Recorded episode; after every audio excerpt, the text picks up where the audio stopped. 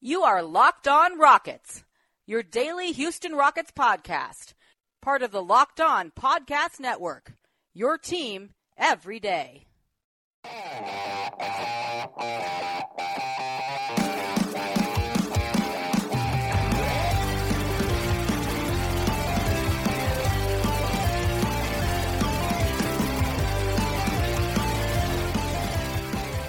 It's now officially official. Russell Westbrook is a Houston Rocket. But contrary to our hopes earlier this week, there was not a late addition to the trade. To discuss what that may mean and tell us about the remainder of the Rockets offseason, well, that's what we're going to be doing today here at Locked on Rockets, your podcast home for everything Houston Rockets basketball. As always, I'm your host, Ben Dubose, Rockets correspondent with Sports Talk 790, the team's official radio flagship in Houston. Tonight's show is brought to you courtesy of Grip 6, where their goal is to literally make the best belt that's ever been made. It's ultra lightweight with no holes, no flap, and it's a great gift idea. Best of all, Grip 6 has a special offer just for our listeners at grip6.com slash lock. That's L-O-C-K-E. In our show on this Wednesday, July 17th, two and a half weeks after free agency officially began, we finally have some official trades and signings to report. Austin Rivers and Danuel House officially re signed with the team. The re signing of Gerald Green is presumably coming very soon, and so is the addition of 19 year veteran Tyson Chandler as the backup center to replace Nene. Oh, and that blockbuster trade of Chris Paul and draft picks for 2017 League MVP Russell Westbrook? Yeah, that's finally official as well, and from what I understand, there should be a press conference coming in the next few days. Once we hear from Russ himself and his motivations for wanting to get to Houston, We'll talk even more about what the fit looks like and all those types of Westbrook centric conversations. For now, if you want Russ talk, feel free to check out our Locked on Rockets archives because we've had plenty of conversations about him over the past week. For today's show, I'm primarily going to be focusing on what did not happen, and that's an expansion of the original Westbrook trade to include any additional players. The Rockets agreed to the Westbrook deal at about 7 p.m. last Thursday night, but they did not finalize it until about the same time Tuesday night. That's literally 120 hours later. Clearly, that's not just a matter of setting up physicals or the logistics of a trade call. There's something else going on.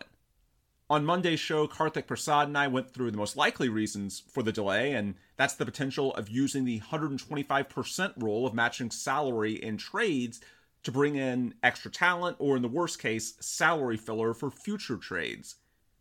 Basically, because Chris Paul's outgoing salary is enormous at over $38 million and Westbrook has the identical salary, the Rockets could have brought in about $9 million in extra salary, either in terms of players from Oklahoma City or roping a third team into the trade.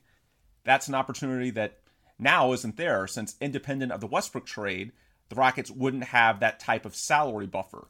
They would have to come close to matching whatever they take in. And it's pretty clear to me that the Rockets at least explored the possibility of expanding the deal. But at the end of the day, that expanded deal didn't happen. So in today's show, I'm first going to explain what it seems to tell us about the thought process of the ownership and front office here in Houston.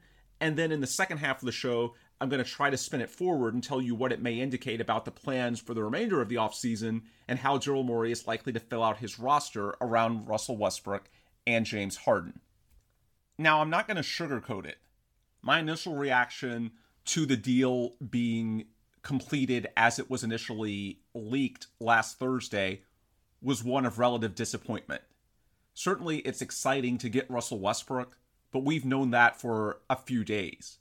What we were wondering is if the Rockets would be able to take advantage of a fairly unique opportunity from a salary perspective. And it's disappointing that in a worst case scenario, even if they couldn't come to terms because it takes two to tango on a larger, more impactful edition, at least in terms of what makes sense basketball wise, there were floor scenarios definitely available. The Thunder, for example, they're not trying to contend next season. They're trying to get beneath the luxury tax line. I think they would have gladly given you Patrick Patterson and his expiring $5.5 million salary to which the Rockets could have used as filler in potential trades later this season. And even if for some reason they wouldn't, I'm sure there's a third team somewhere in the NBA that would have dumped a similar salary for potential tax reasons. That was what I considered from basketball logic the floor scenario that the Rockets could use that extra nine, ten million dollar buffer to at a bare minimum position themselves better for trades down the line. The hope was that maybe that they could do something even more impactful, such as an Andre Iguodala deal that's been rumored for a couple of weeks, but obviously that takes two to tango. The point is that not only did the Rockets not get one of the larger deals, but the floor scenario didn't materialize either. At that point, there's no way that we can deny the role of the luxury tax. Now, in fairness to Tillman Fertitta, Patrick Patterson, his $5.5 million salary, when you factor in the luxury tax, that would be somewhere between 12 and 15 million dollars in terms of his actual payments from the Rockets for this coming season. And that's for a player in his 30s who is not good at all anymore and would be unlikely to play barring catastrophic injuries. So I can understand these people are not made of money, and Tillman is far from alone. Most ownership groups, I think, would decline adding a player like that if the only potential benefit is maybe the GM has more flexibility for a future trade down the line. That's a lot of money to give up just for a hypothetical. So, to be clear off the top, Tillman is not alone. I would think the vast majority of ownership groups would do the same thing very few GMs have a blank check to do whatever it takes to potentially upgrade their odds of building a championship roster. That's something that a lot of owners say, but very few 100% follow through on. So I do want to stress off the top that while certainly I don't see any other reason other than the luxury tax that the Rockets wouldn't take advantage of this so called floor scenario. I outlined it on Monday's show it's important to realize that it's not as if Tillman Fertitta is an outlier amongst his ownership peers. I think the vast majority of NBA owners and their reps would make a similar decision. The question with regards to Fertitta is if that's where the line stops, or if he would be similarly restrictive on other moves for players that might be more impactful than Patrick Patterson. And that's what we'll talk about a little bit more as we make our way through tonight's show. But off the top, I think what it clearly says is that regardless of the lingo, whatever said in an interview, there is a point that the luxury tax would be too prohibitive. Now, I don't think that's anything earth shattering. I think most of us know that even though the majority of owners will say that they'll pay what it takes to have a championship roster, very few will actually not impose any limits at all. The question is where those limits exactly are. And in this case, we have confirmation that whatever the floor scenarios were, and I think Patrick Patterson is far and away the most likely when you look at this deal and the motivations of the Thunder, that's a point in which Fertitta was unwilling to go, most likely given the luxury tax impact. So it is fair to have disappointment over that, because in terms of the likelihood of future trades, the Rockets are boxed in now because to make the math work, you would almost certainly have to give up guys like Eric Gordon or Clint Capela, which are important to you as a team. Whereas you need some non essential salaries that could be used to make the math work without significantly hurting your team in the process. So that's why Patterson, especially because he was expiring the last year of his existing deal, would have been a good opportunity. It would have added to the Rockets' asset pile and I'm a little disappointed that it didn't work out. In terms of pure basketball logic, there was no downside to the move. However, it's easy for us to say that because it's not our money. I do believe the vast majority of NBA ownership groups would act in the same way, so I wouldn't jump to the conclusion that Fertitta is a bad owner by any stretch based on this decision, but it is something to sort of keep a watchful eye on as the offseason progresses and as we get closer to the trade deadline because certainly with James Harden in his prime, now adding Russell Westbrook as well, this is a season in which you need to be willing to pay the luxury tax to have the deepest and best supporting cast that you can because the championship window, especially with the breakup of the Warriors, is wide open. So it's fair to have some disappointment. I wouldn't go all the way to despair, but I would sort of keep a watchful eye on this moving forward the reason I'm not willing to jump to the levels of despair that I've seen some on Rockets Twitter do in the last 24 hours or so is because for the larger scenarios, there are plausible basketball reasons that those did not work out. Some of the extreme reactions I've seen, I've read a few tweets suggesting that maybe the entire offseason was a ruse, the deal of Chris Paul for Russell Westbrook. Now, you did add an extra year in terms of Westbrook's contract relative to CP, but in terms of the annual investment cost, they're practically identical. And so the Rockets have generated a lot of buzz, perhaps sold more tickets without actually increasing materially to their bottom line. And I've seen some wondering if this is just a clever way for them to generate buzz and talk without actually putting in a real investment. To me, that's a little silly because if you think that all of this is a sales trick, one of the most basic premises of sales is to underpromise and overdeliver. And in terms of the larger possibilities, if anything, I think most of us are disappointed because the Rockets had our expectations too high. Let's look at Andre Iguodala, who could have fit in as a third team if Memphis would have participated in the Westbrook Chris Paul deal. The reason a lot of us were optimistic on bringing in Andre Iguodala is because Daryl Morey or someone in the basketball operations staff that works for him specifically told the beat writers for the team, including Jonathan Feigen of the Chronicle, that not just pursuing him as a buyout, but pursuing Iguodala by trade was an option. Why would they leak that if they were not authorized to spend for him? That makes no sense. You're setting an expectation that you can't meet, and that's leading to many of these reactions. That's why I don't think if the Rockets are doing this as some sort of sales trick, they're not very good at it because they're underwhelming relative to the expectations that they set. To me, a much more rational conclusion is that they did legitimately try for these bigger moves, but for various reasons, they didn't work out. You can also look at the timetable. It taking 120 hours to finalize from when the deal was officially leaked as agreed to on Thursday. If you were trying to slip this deal in and benefit from the buzz, the play would have been to finalize it immediately within just a few hours, and plenty of trades have gone official that quickly to where no one gets caught up in, hey, you could potentially take in nine or ten million dollars in extra salary. The only reason we wondered that is because it took so damn long the last five days for this thing to actually get official. That's not just the physicals or logistics of setting up a trade call there's something that must be going on behind the scenes. So I reject the idea that the Rockets weren't earnestly trying for an upgrade. Because taking this long, how else do you think fans or consumers are going to take it? That just seems silly if you honestly believe that the team is trying not to invest. Well, if it's all about sales, again, under promise, over deliver. This process did the exact opposite on multiple fronts. So, in my opinion, the much more reasonable conclusion is that the Rockets legitimately tried, it just didn't work out.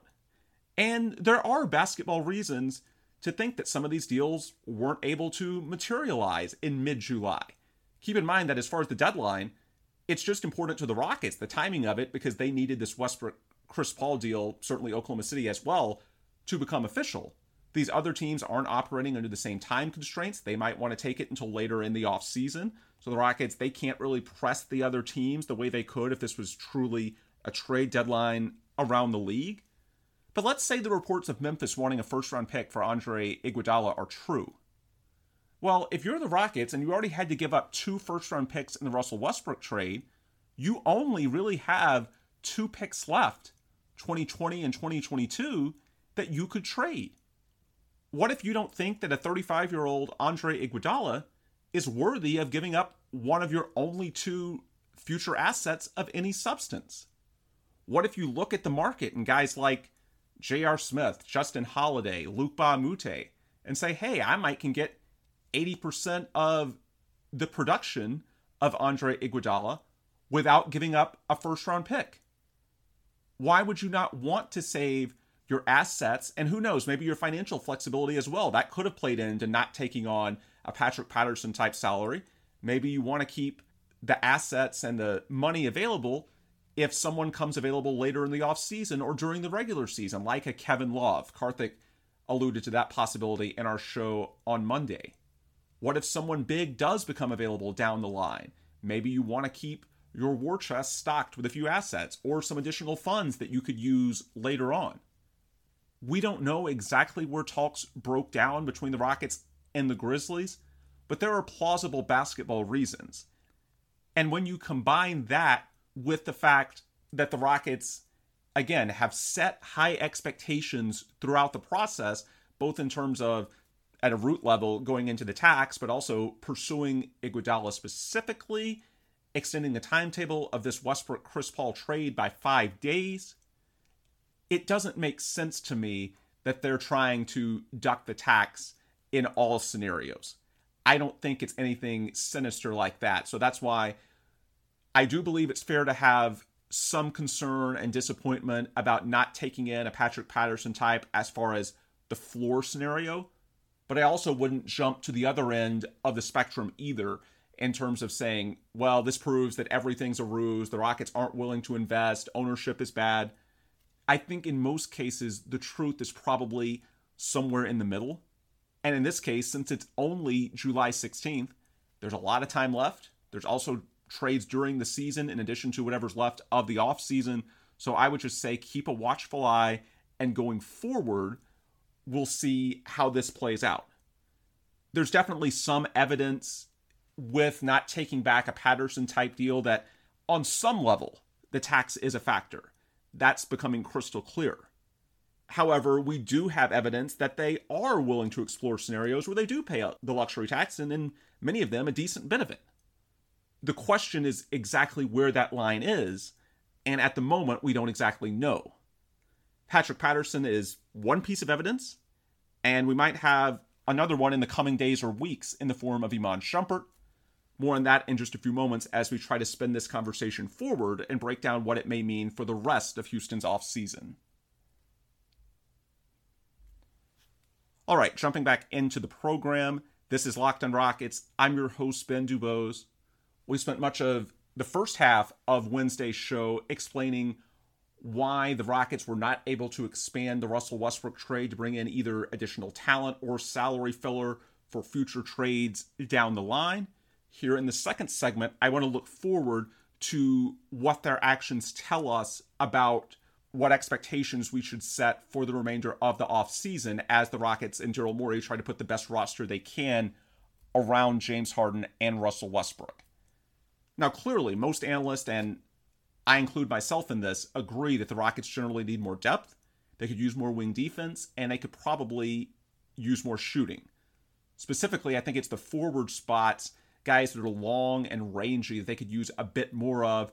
They're well stocked in terms of guards, obviously Westbrook and Harden, but also Eric Gordon, Austin Rivers. With Gordon, by the way, keep your eyes peeled on a potential extension with EG entering the last year of his contract one way or another. They need to answer that question as to whether they can get a team friendly deal done. And if not, maybe during the season at some point he becomes an asset. Maybe that's another reason why you don't feel that you need as much filler. We'll have to wait and see. That's a long ways away, but it's something at a very high level to keep your eyes peeled for. And then as far as depth, I think you feel pretty good at the center spot with Clint Capela and now Tyson Chandler backing him up. Of course, you'd always like to add more, and the Rockets, they keep an open mind to the best player available concept. But right now, I think it's behind PJ Tucker and whoever starts at the three, most likely Danuel House, outside chance of Eric Gordon.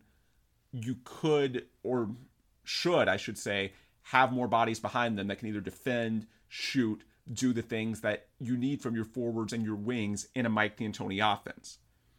At the moment, I think you're probably looking at minimum type guys for that role because at this point, I think Andre Iguodala is fairly unlikely. And let me explain why. I know ever since July 1st, ever since Golden State let him go to Memphis, Iggy's been mentioned as a target for the Rockets, first by buyout and then by trade. At this point, I no longer see a likely trade path for the Rockets to land Iguodala. Because if Memphis was going to do that, the far and away most plausible time would have been during the Westbrook negotiations and as a third team as part of that Westbrook deal because they would not have had to take in anywhere near as much salary from the Rockets. Now, yes, at the beginning of this process, we talked about how the Rockets could sign Iman Shumpert to a bloated one-year deal, 13.2 million, that's the max without triggering base year compensation, then throw in a minimum or two along with Shumpert in the sign and trade, maybe some cash to cover his contract, and that'd be enough to make the math work for Iggy and undoubtedly you'd have to give up some draft compensation. Could you do it with a second or is Memphis holding out for a first? We talked about that earlier. Well, the reason that I don't think a trade is realistic anymore, why would Memphis voluntarily pay Iman Shumpert $13 million when they could have reasonably gotten him for 7 or 8 million dollars instead? That's what the Rockets could have done as part of the Westbrook trade, and the math would have worked. So, whereas in theory you could still do a Shumpert for Iguodala sign and trade, unless you believe that Memphis is in the business of just wasting five or six million dollars for no real reason, then if the Grizzlies were inclined to do a deal with the Rockets, if there was something to be had, the time was during these Westbrook negotiations. And for one reason or another, whether you're skeptical of the Rockets and the luxury tax, now I explained the other day why I don't really buy the report from Shams Charania of The Athletic that the tax was a main factor for the Rockets in the Iguodala talks. I don't really think that makes a lot of sense given that the Rockets set the expectation that they were going after him. Now, maybe the Rockets could argue and would have a valid point that, hey, giving up a first round pick plus taking in Iguodala at that salary, which becomes even more with the tax, that's a lot to ask if you're giving up if you're giving up a first round pick as well. Sure, I could see that being a consideration, but again, it goes back to the root element in that case of the Grizzlies are apparently asking for a first and the Rockets aren't willing to give that up because they don't have that many assets left. Now, it could be that later in the offseason, maybe the Grizzlies, right now, they don't really have much time pressure as they get closer to camp. I doubt they really want Andre Iguodala, a 35 year old, on their rebuilding roster. So maybe something similar to the Knicks and Carmelo Anthony a couple of years ago, in which action moves closer to training camp in September. But that's not really realistic for the Rockets because why would Iman Shumpert sit around and wait and say, hey, maybe I can get a luxury deal in a sign and trade in which someone overpays me a little bit? No, at some point, he's just going to want employment. He'll stick around a couple of weeks in July. I highly doubt he's going to stay unsigned and without a job the entire off season just because he might get the luxury of a balloon payment from the Memphis Grizzlies. That's way too much to ask if a deal was going to happen anytime soon between the Rockets and the Grizzlies for Andre Iguodala, the time was as part of the Westbrook deal. I can't imagine them caving a few days after they presumably could have done it. Hell, the Rockets would even have had to include Shumpert. They could have just put together a few minimums and strung those together. I can't see the Grizzlies not being willing to do that deal on Tuesday and then turning around a few days or even a couple of weeks later and say, hey, we'll pay Iman Shumpert overpay him at $13 million a year just to get that one or two second round picks from Houston or whatever's being offered. I presume not a first. If it was a first, my guess is the Grizzlies would have done that deal. That's why I don't see the trade as realistic. If it was going to happen, the window was perfect during the Westbrook negotiations because it wouldn't have cost the Rockets any more money. It was the same as far as they're concerned, taking in Iguodala's salary, $17 million expiring deal, Yet for the Grizzlies, it would have cost them much less in terms of either a few minimums or Shumpert at a much lower rate. They chose not to do that, so I just don't see how a trade comes together anytime soon. Maybe towards the end of the offseason, the Grizzlies relent a little bit, but then Shumpert's probably not going to be sitting around and available to use as a sign and trade chip. Now, the Grizzlies could decide to buy him out, maybe. That's a possibility if they don't want to take back, you know, the packages we've heard. The Mavs are trying to offload Courtney Lee's expiring contract. No one seems willing to take Iguodala's $17 million salary entirely. That's why the Warriors had to pay the premium of a first round pick to offload him to Memphis once they did the sign and trade for D'Angelo Russell, which hard capped them. Maybe the Grizzlies come back off their demands later in the offseason, but it doesn't make sense as to why Shumpert would still be around then and an option for the Rockets to make that math work. Based on those considerations, that the Grizzlies would have to be taking back money for Iguodala in any of these transactions, maybe especially if Iggy's willing to give a few dollars back to them in a buyout, maybe they say, hey, whatever second round picks we'd get, we'd rather just the cash savings, especially if he'd give back a little in a buyout, and just let him go then. I do believe the Rockets would pursue Iggy in a buyout, but guess what? By all reports, so would the Lakers, so would the Clippers, so would the Nuggets, and I'm guessing the vast majority of contenders would. He's a perfect, really glue guy, 3 and D type, certainly the defense, but we know he hits threes in big moments. The reality is there'd be at least five or six contenders trying to lure Iguodala.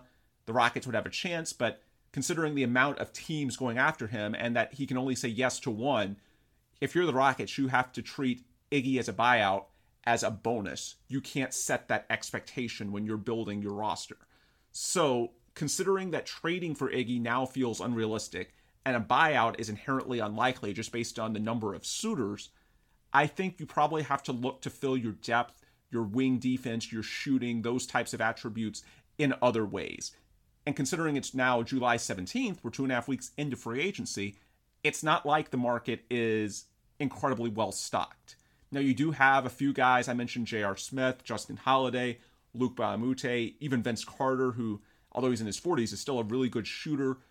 Those are guys that you can probably get at the minimum. And I do think that could be part of the calculus on how the Rockets did not come to terms with the Grizzlies on an Iguodala deal. Maybe they decided it's not worth giving up a future first round pick if you feel like you can get 70 to 80% of his production at, say, $2 million minimum instead of 17. I can't argue with that level of logic. But where it does hurt, of course, is that you wouldn't have nearly the same in terms of potential salary filler since they would only be making the minimum about $2 million. Now, in theory, the Rockets still could go the non taxpayer MLE route and maybe overpay one of those guys, a J.R. Smith, a Justin Holiday, Luc Moute, Vince Carter, one of those wings. You could overpay with maybe a one year, five million or slightly more than that, that type of deal with your non-taxpayer MLE. But my guess is that Daryl Morey wouldn't do that because using a non-taxpayer MLE would trigger a hard cap. And my guess is whatever benefit there is to having a slightly higher salary for future trade purposes, it's not worth being hard capped, which would really make things difficult if there was a Kevin Love deal or something like that that became available down the line. So while that's an outside possibility, I think the more reasonable path is that the Rockets do know they need more depth, they need more wing defense, and there are some values to be had. Very few teams still have cap space, but at this point, you're probably looking at minimums, which can make your roster better. And the Rockets, they do have a contender right now on paper. That's not inconsequential. But in terms of potentially being used as salary filler in trades down the road, increasing your war chest of assets, minimum signings aren't really going to move the needle all that much in terms of the math that you can make work down the line should you need it. The real question to me, and this will give you a key data point to watch with ownership, the questions we said earlier about their willingness to spend. The name to watch, in my opinion, is Iman Shumpert. And as I mentioned a few minutes ago, I don't think a Shumpert for Iguodala trade is happening anymore because the ideal window would have been as part of the Westbrook trade. At this point, my belief is that the realistic best case scenario is to use the bird rights that they have with Shumpert to keep him. Try to re-sign him to a reasonable deal, maybe five or six million dollars for a year or two. He can help you with wing defense. Remember, he was pretty playable against the Warriors, especially in those home games that you won. And then as of December 15th, he'd be trade eligible and he could serve as that type of mid tier salary that you may need to make the math work on those potential in season deals. Now, in theory, I do want to stress that you can't completely write off Shumpert's sign and trade possibilities for players other than Iguodala. Maybe there's a smaller salary out there that could be a fit, but in most cases, the ideal window also would have been as part of the Westbrook trade for very similar financial reasons. At this point, I would treat a Shumpert sign and trade as unlikely, a pleasant surprise if it happens. More realistically, either the Rockets keep him or he walks somewhere else. And the case, if you want to buy in for why the Rockets would do that, unlike Patrick Patterson, where he's just a bad player, and the only point to having him would be the potential of maybe using him as trade filler down the line, Shumpert is actually potentially useful to this team purely on the basketball merits. They do need more wing defense and depth there. And Roosh Williams, if you want to check out our archives, our last show with Roosh last week, he made a good case for why Shumpert could be a good fit. The bottom line as we close out today's show is that after the Rockets passed on the floor scenario of expanding the Westbrook trade for the Patrick Patterson types, it's clear now that there are definitely some limitations to how much ownership is willing to invest, especially as it pertains to the luxury tax. The flip side, though, if you want to be optimistic, is that with the rumored pursuits of guys like Jimmy Butler and Andre Iguodala, and then adding the enormous contract of Russell Westbrook with even an extra year tacked onto it relative to Chris Paul, there are also clearly scenarios where they will invest and they will go into the luxury tax. The question is exactly where the line is. They'll do it for the stars, they'll do it for the big names. They won't do it just for the potential of maybe having filler down the road. Iman Shumpert, I still think his primary value would be as filler, but he's a better basketball player than Patrick Patterson, and he also fits into your needs a bit more. Would that make a difference with Tillman Fertitta and Rockets ownership? In my opinion, that's the next data point to watch for as we go through the Rockets off season and we look at what assets they have to potentially make trades, be it in August or September, or even closer to the 2019 2020 deadline in February. Anyway, I think that will do it for today's show on Wednesday, July 17th here at Locked On Rockets. And if you want more content before our next episode, there are, of course, many ways that you can get that. First and foremost is Twitter, where I'm on there at Ben Dubose, and the show is on there at Locked On Rockets. Beyond that, we've got a website, lockedonrockets.com, Facebook account, facebook.com slash lockedonrockets, email address, lockedonrockets at gmail.com. All of those are ways that you can access prior episodes, or you can ask me questions about the team, make suggestions for the show, those types of things. I also urge you to check out Locked On NBA, which is the daily league wide podcast on this Locked On Podcast Network. They've had plenty of talk about Russell Westbrook and the Rockets all week, and I'm guessing they will in the next few days as well, especially when we get that inevitable press conference. And in addition to checking out our Locked On Rockets and Locked On NBA archives, please remember that to get this show every day, the best way is to subscribe. One way to do that is with Himalaya's new podcast app, which offers personally curated playlists and new features every single day. You can also listen and subscribe at Apple Podcasts, Google Podcasts, Spotify, and more, and I encourage you to do so and to leave five star reviews wherever you can. That's how we can look attractive to potential sponsors and keep the business model rolling here at Locked On Rockets as the most regular podcast covering Houston Rockets basketball. And when you get in your car or you go to the gym, you can even tell your smart device to play podcast Locked On Rockets and listen to our most recent episodes that way as well. Once again, I'm Ben Dubose. Thanks to all of you for listening, and please come back soon for more episodes right here at Locked On Rockets, your podcast home for everything Houston Rockets basketball.